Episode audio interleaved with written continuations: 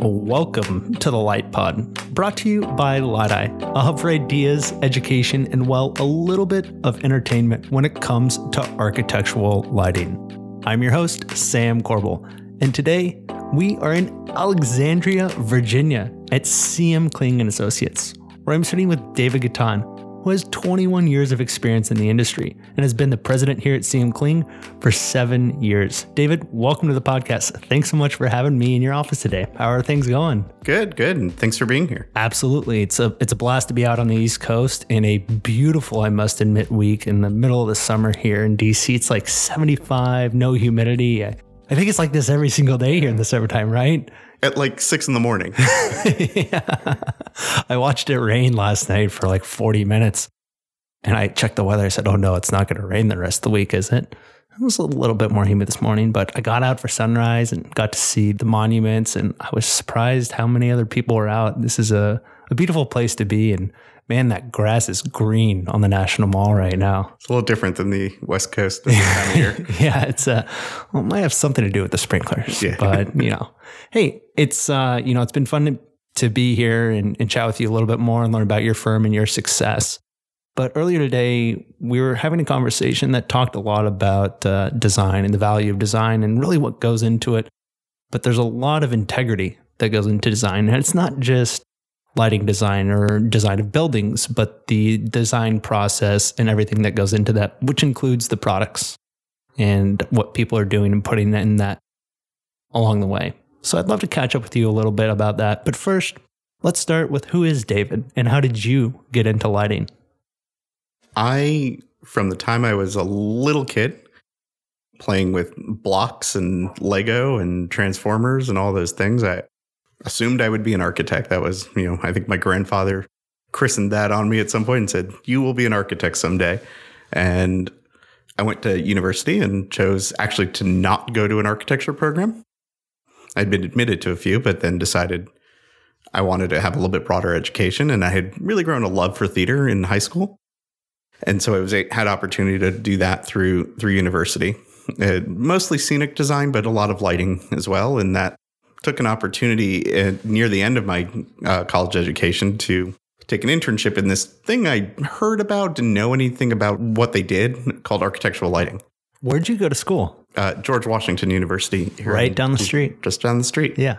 And it was really lucky. I had a program that I could kind of create my own major in some ways, where I, uh, in fact, always I, I wrote out a thesis about why I wanted to take a certain course of study that was more than just theater design and, and brought in other things, including art history and architecture and that. Like I said, I took an internship in the first week of June of 1999 at CM Kling and Associates and then stayed. And that's 21 years later. I, I, I own the place. Where where were you in two, in 1999? Yeah. Well, I can tell you what, David, I was not in college in 1999. so, talk to me a little bit about what it's been like to be a be a lifer here, and how it's been, and how mentorship's played into it, and what your career progression's been like to become the owner of the entire gig. Well, I couldn't have asked for a better mentor. Candy Kling, who who was my mentor literally from the day I started, was an extremely generous and loving and great woman. Uh, she instilled a real joy for design and joy for life. We would sit in the office and you could hear her laugh resonate through the building. She had one of those great deep laughs that just infected you. And even if you had the worst day, you'd hear it and, and all you could do was smile. So that that level of mentorship mixed with someone who really truly understood design and lighting design and and the need to not only be very serious about your project and, and get the work done, but enjoy it and have a little whimsy in the project. And so those those characteristics are things I try to hold on to and maintain. In terms of the firm, I've witnessed a firm that you know started when I joined. I was the fourth person in the company. It, it had already been around for 20 years. There were four of us at that point. We kind of grew up together in a lot of ways and continued to progress. And then when I took over, we were also similarly about four people. We had kind of gone through some ebbs and flows, and then now we're we're up to 11. So That's awesome. yeah, Over double in size, almost triple. yeah, and we we moved after I think we'd been in that the space we were in up the block for also about almost 15 16 years. It was a it was time to to move and we were able to kind of really create a space for ourselves. So I've had the privilege to walk around a little bit and, and see this building that you guys have. Just share a little bit with everybody else what the space is like and how you use it to really almost innovate and understand what light is. So one of the things I said when we were looking to move, I, I had an opportunity. I was fortunate that I could invest in and purchase a building. And when I started to look for those, what did we want? What what kind of space did we want? What what did it mean? It was light and bright and comfortable and really a place you wanted to come to work, but someplace that we could grow with. That it wasn't build it once and that's how it is forever. So we wanted experimental space. We wanted to to be able to instill new technology into it. So our lighting is tunable white, uh, where we're able to go through some circadian process. We have a full control system that's centralized. So Hooray for control! Yeah, it's great. And thank you to to Lutron for helping us with it quite a lot. And the Big L. Shout out to the Big L. But what we're able to do with that is not only learn ourselves about how it programs and how we put it together, but bring our clients through and show them, hey, this is what it is today. In fact, you know, we'd been in here for three years and we just changed all the drivers on things because it was new evolution in terms of how some of the control really works. So we've done that. That's our, our kind of top floor is our is our main office. It's a three story building, and that's yeah. where the lighting design firm is. And uh, we have a sister company that I'm a partner in called Pixelumen Lab.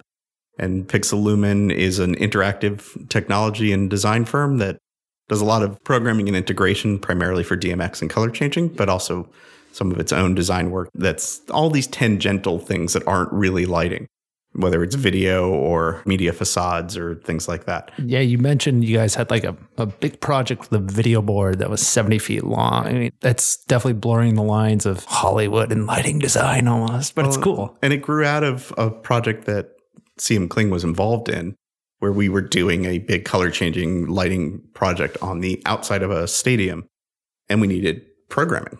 And what we realized is that the programming and the ownership of that programming, the constant maintenance of it for a facility like that was more than you would go to just the manufacturer for. So we kind of dipped our toes into it. And I realized that there's more to this than lighting design and chose to actually create a, a different entity. So we have a, a second company and that one I have a partner in. And, and so they are on the second floor, but very much one company day to day operations in terms of everyone's in the building when we can be in the building. And I, was gonna say I saw one kitchen and one coffee maker, which exactly. makes me think everybody hangs out in the same place. So we do, and we share a lot. So it's great that you know we can walk downstairs to kind of the lab space where Pixelumen is and say, hey, we want to plug something in, and there's DMX control and this control, and we can clamp it onto the ceiling and do all these things and really play with it. And then we have another space on the ground floor that's uh, currently empty. It, it's about to become our your oh, floor hockey arena. Well, yeah, exactly. The ping pong table's been down there primarily, but it's going to be a really a conference lounge environment space that we have projectors and things that we can host our own meetings, but also offer it for not only our clients to do kickoffs and charrettes and things, but also for associations. So, you know, the local IES section if they need to host a meeting someplace that we can participate in that. That's awesome. I know I know nonprofits always enjoy good free spaces, especially when there's good coffee upstairs and lots of lights to play with, right? Exactly. So that's that's really cool. Well, you've got an incredible three-story space here and there's a lot going on. There's collaboration as you mentioned across kind of different expertises and CM Kling has a, a broad portfolio of work and it spans longer than your 20 year career, really almost for 40 years, yeah, I believe, at this 40 point. years now. 40 years this year. There's a lot that goes into design, and there's a lot that you've learned in your tenure here. And I'm sure Candy has passed on to you and so many others here through mentorship and, and through the process of learning. I want to get your take. What has it been like to grow up in the world of lighting design and understand each facet of the business? And how to carry integrity through all of that. I'd say lighting design or architectural lighting design as we know it today is both extremely similar and very different from where it was when I started in uh, 21 years ago, or even probably when Candy set off and started her firm in, in 1980. Fundamentally, it's still about light, right? The application of light, the design process of crafting a story and working with designers and your collaborative partners in that. But we didn't even know what LED was 20 years ago. So no, we did not, and and certainly didn't think that it was eh, at a place or would become the dominant player that it is. And really to to grow how you take controls to the individual level. I mean, the, what you can do from an iPhone these days and how you give that that experience. So it's been a evolution of how do you maintain your skill and your focus and your integrity as a designer and what that core value and that sort of instinct is about and then nurture it through technology and and the and developing world that we're in uh, of truly integrated design. And so you kind of have to you become a technologist at some points. You have to really outthink application. You have to know how to collaborate with people and not just designers, not a, like an architect or an interior designer, but how to talk to a manufacturer that isn't necessarily a lighting manufacturer, right? It could be somebody who's really a widget developer or an app developer, or how do you still talk about what's the desired outcome and what are the needs and how does it serve the audience that it's working toward? So, when you think about approaching a design today, as you mentioned, it's come so far, even in just the last five years, let alone 10, 15, or 20 you as a designer have to spend so much more time understanding everything that goes into a project. But you have to figure out how to be unquestionable and continue to be honest and transparent with your thoughts. How much do you feel like you have to learn today in order to stay on top of, of your game to be be the consultant and be the team that you want to be? Well, I think your name is everything, right? So that's your reputation, that's your your relationship with the people who are paying you and, and really who you project out to the world. So that honesty is a major part of that for me. If you're not honest with your clients, but also with yourself, you don't have anything to stand on. You you can create pretty pictures, but they're sort of shallow or hollow at the end of the day. So to answer your question about what do you need to be on top of and how do you learn it, I think you have to you have to be willing to admit you don't know something. That's a, a major part to be in a meeting with a group of people and say, I don't know how this circadian system works. Mm-hmm. But I know enough about light fixtures and I know enough about lighting controls. I'm going to find out and I'll get back to you. Right? I mean that that goes a lot further than saying than trying to make something up on the spot and talk about something that at the end of the day isn't either feasible or actually accurate or could potentially do harm, which is it, the worst case you're causing harm. At the best case you've kind of skirted an issue without and gotten off, right? What you're trying to do is set a foundation that this is how you approach things. This is your personal integrity and your firm's integrity. And that gets you rehired. Being rehired is an important thing. It's everything, right? I mean, Repeat it, clients are, are a great client to have. And there's something there, obviously, financially, but there's a sense of fulfillment when you know you've done your job and people want you to come back for more. It gives you an opportunity to improve on what you've all learned as a team. But more than anything, it gives you the the opportunity to continue to be that authentic presence that you create in an environment. And I know that authenticity is a, is a big part of what you do at CM Kling as well. Talk to me a little bit about that. Yeah. So again, I think it goes back to that thing I was saying where your name is everything, right? So if I need to be able to stand behind what I'm suggesting or what, what ideas I'm bringing to the table, but that that really unquestionable honesty, right? That you're not going to sell somebody on something that you either don't believe in or that you think is not suited to the product. And you're going to tell people or your collaborators that something isn't appropriate. And sometimes that's as powerful as anything else in a meeting where somebody's come at you with a full design and you know they've already got cut sheets they're into it right and they're they think they've thought through it and you have to kind of guide them toward this isn't really working the way you see it, right? So let's talk about that. And let's really open that authentic conversation about this is who I am. This is what we spend our time in. These are properties about it, not just because it's not the design that you created, but about we need to serve a greater purpose and, and the greater client. So when you look at serving that greater purpose and the client holistically, there's more than just your service that goes into it. How do you drive integrity and authenticity across your team and, and the people that you work with, maybe from a, a manufacturing side? Yeah, so you know, us as a firm, we we stepped aside earlier this year and said, 40 years old, time to grow up a little bit. Let's put in writing things that we're already doing, and we really look at, took a deep dive into what is our core ideology and our core values. And one of those is about environmental concerns. And we we were kind of broad in terms of the, the naming of it, but it's what can we influence? What is our responsibility to society? What's our responsibility to the environment itself? And even if it's things our client either doesn't respect or doesn't have awareness of. And for us, that's about digging a little deeper with the products that we do specify and starting to look and have conversations with manufacturers about what is your recycling policy, right? Do you accept the product back? How much of it is landfilled and what is really recyclable? And just because it is recyclable, will it get recycled? Which then you start talking about what, what is their long term planning? What materials are they putting in? It's somewhat unrealistic to say, to put in a written spec that everything you, every manufacturer needs to be red list compliant. Mm-hmm. There's just not enough manufacturers that even almost know what it is, right? Let alone are actually somewhere on the list in terms of their materials. But you need to begin to think about what is the life cycle?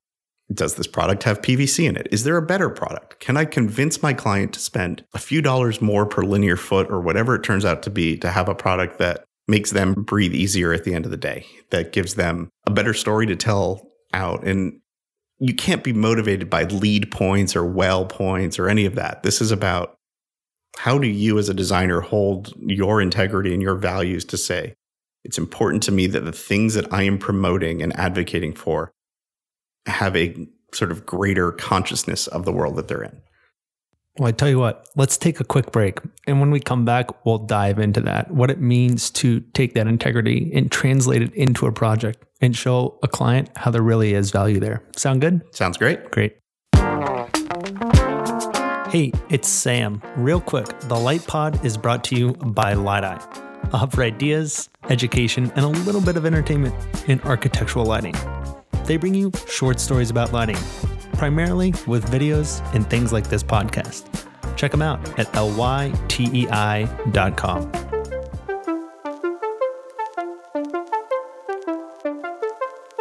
And welcome back. Over the break, David and I were just catching up a little bit more about what it means to take the integrity of not only design, but the materials that designers source, use, and specify ultimately to put on a project, and how that all adds up to something that really is worth it for the owner. David, talk to me just a little bit more about what it means to evaluate everything and and stay with your specification and, and be true and steadfast with what you really do recommend and how much plays into that. And it's not just a spec. It's it's not just a part number on a spec sheet. Yeah. I mean, I think much of what we do is beyond just putting a, a part number on a spec sheet. And you really have to begin to understand that and accept that a manufacturer and a manufacturer's representative and ultimately the supplier and the contractor and the architect and the owner and all these people are partners with you.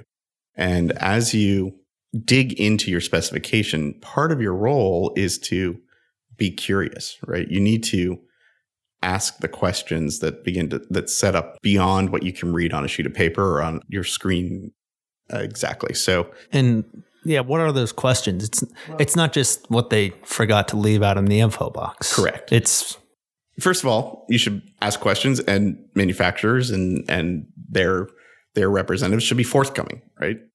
either it should be we don't know about that, we don't care about that, or we do care and here's what we do. If they start hiding things, that's when you start questioning, right? Is this really who I want to promote? Because ultimately, if I'm putting a name down on my fixture schedule, I'm promoting something, right? I'm putting my name behind it to say this is this product serves not just the lighting purpose of this space, but achieves the greater purpose of why you're building this building or building out this client and we have to know some of those things or ask some of those things, even beyond what just we read on the RFP or what the client's website might say.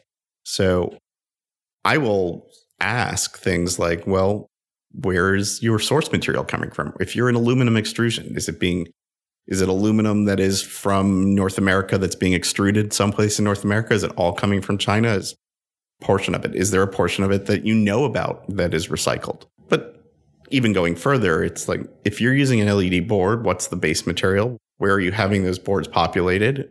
And what is your policy for taking them back? Right. I mean, I think this is the biggest change that we've seen in my career in terms of a light fixture is that a light fixture was something you screwed a lamp into for the longest time, right? So the fixture had a longevity that could be 25, 30 years, depending on the type of space, even though you were putting a light source that was only meant to last three to five years. Well, now we're basically putting computers in the ceiling and saying, I would say we are putting computers Yeah. in the ceiling. and and if you think about it as a commodity that's meant to be disposed of when it fails, then I think you're you're wrong. And if you're manufacturing in that way still, you need to change. I think the computer analogy is quite apt because in reality, a computer is a chassis and a motherboard and a hard drive and a video card and all these components. And don't forget the cooling fan. And the I'm- cooling I'm fan. just kidding. Don't put fans Well- in light fixtures. We went through that and we seem to have gotten away from it for the most part. Thank goodness. Uh, but I can upgrade those and change those and add some RAM and do these things to, to machines so that they have a longevity. Now, what we want to see is a light fixture last more than the four years that your computer lasts. But you have to think about where where does it go after that, right? Yeah. How do I?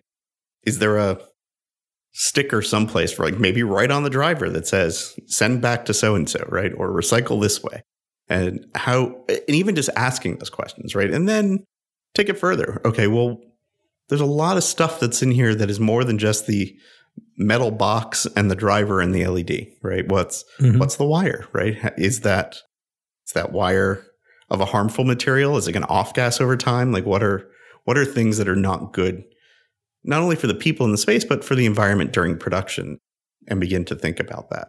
And I think what you find is that it opens your eyes to a different way of thinking about the application of the light sources to, to achieve your lighting design intent.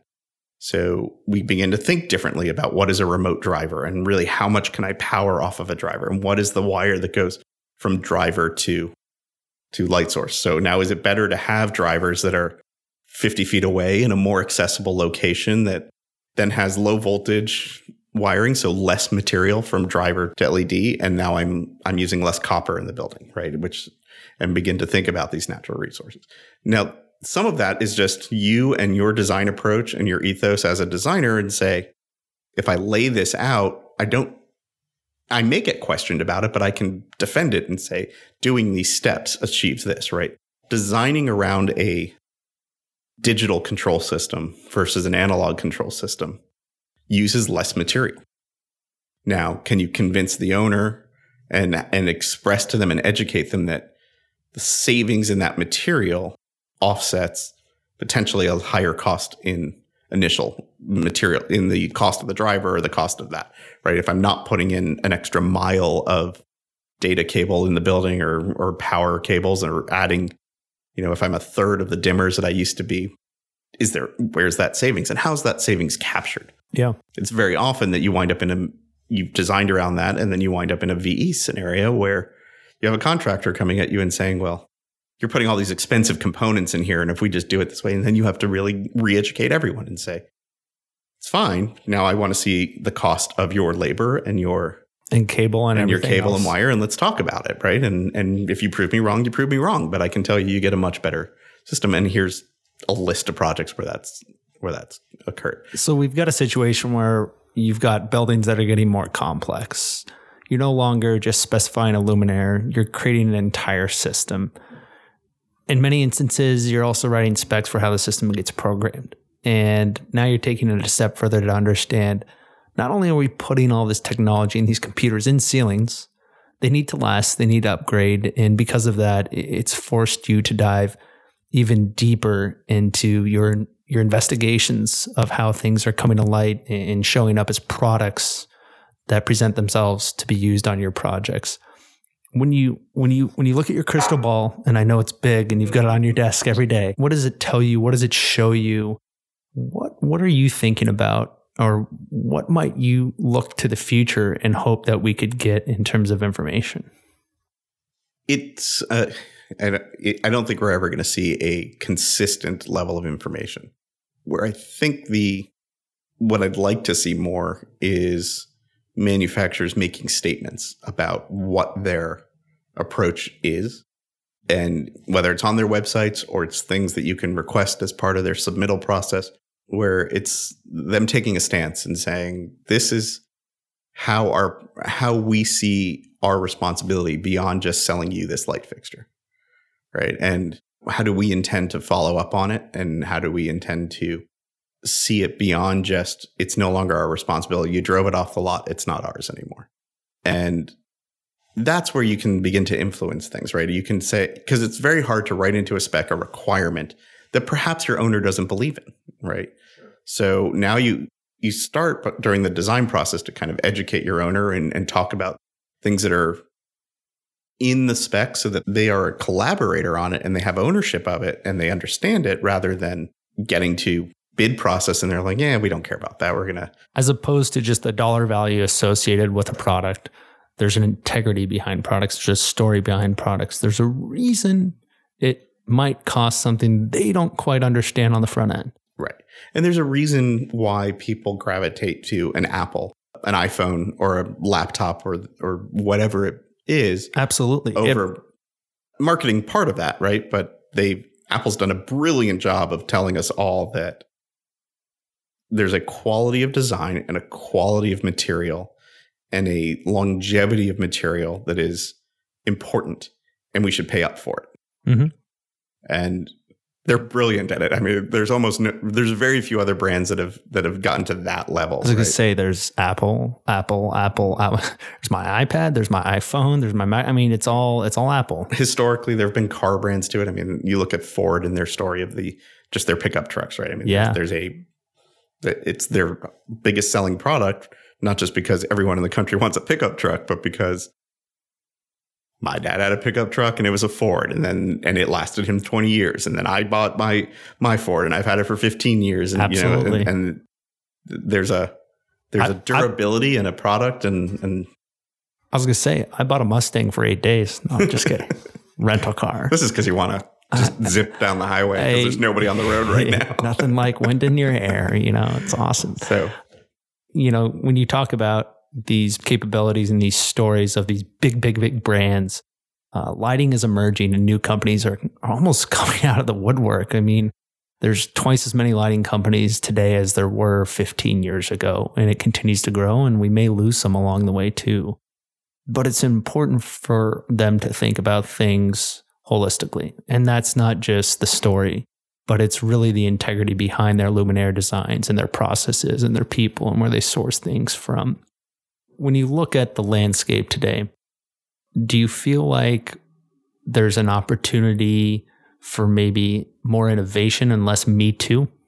Oh, for sure. I mean, I I hope that we're we're nearing the end of some of the Me Too stuff there were a lot of really early innovators with LED and integration of LED and, and that product. And then we saw a lot of just copycat out yeah. there. And everybody made a two inch, everybody made a four inch, exactly. everybody made a mm-hmm. snap on grid, everybody made a downlight that was diecast. I mean, what what's next? Who who can get out there and who can innovate? And I I think where a lot of us are are fatigued by a lot of that, right? I mean, we've learned that a diecast downlight with a one inch cutoff is maybe not following a hundred years of knowledge yeah. that, that, we've developed in in what lighting and glare control and and Looks. comfort and is right. we took a period here where we fell for the aesthetic. Looks aren't everything. Yeah, and and what it looked like on a tabletop and not how it felt in the space. And the same thing has been true. You know, we the product of linear product, whether it's a four inch slot or a half inch slot or any of these things, allowed us to create 2D graphics and not really think in three dimensions. Mm-hmm. And we're beginning to see that there's a lot more integration, right? We we we understand how things can be connected to ceilings and how things can be plastered in in a way that still gives you serviceability, but is is a lot more integrated and and customizable for a space. So it's not as much about I want that exact thing out of that catalog and just apply. And and you're seeing a lot more customization or variability in product. But and that, obviously we're not going to reinvent every form factor in the industry, but what we can do is we can we can push manufacturing capabilities, we can push the ability to create holistic products. And most importantly, we can listen to what our clients need. Absolutely. And our clients not only need a wonderful space that operates perfectly for them at the beginning and that they can feel comfortable in and has the right illumination for the task, but is also beautiful and, and inspiring, but that five years down the road, they can service. Right. So it's great that I'm a big believer in startups, right? I think new companies coming in with innovation and bringing new product, you should support them because they, they, it's through that support of an encouragement of their thinking that you grow better and bigger companies. But you have to be careful, right? You have to look and say, how do I support something to this client who is, you know, being enticed by, by a cost savings or whatever it is that, that from a brand that's not going to exist in three years, right? Or is going to not make that product in any way that they could replace a part on it. Mm-hmm. And how, how can I tell someone that your service plan for that downlight is to cut a hole in the ceiling, pull it out, put something in that doesn't match any of the other fixtures, and now you got to patch the ceiling. Right. So it's costing you more than you paid at the beginning just to keep it working. And so I, they don't think about that, right? Or they do, but but the people who are making a lot of decisions early on are not thinking long term. Whether maybe they're selling the building, maybe there's it's just different budget, whatever. So you have to you have to tell them the bigger story.